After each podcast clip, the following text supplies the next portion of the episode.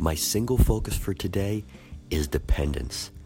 In a world of work harder and positive mindset, which clearly has an impact on using the skills that you've been given to drive your life in the direction that you want to go, dependence on God is still more important to me.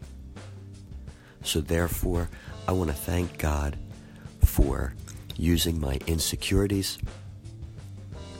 my desires, the things I don't have, the changes or decreases in my income to create a sense and urgency to refocus on you and to evaluate and understand how great my dependence is on you.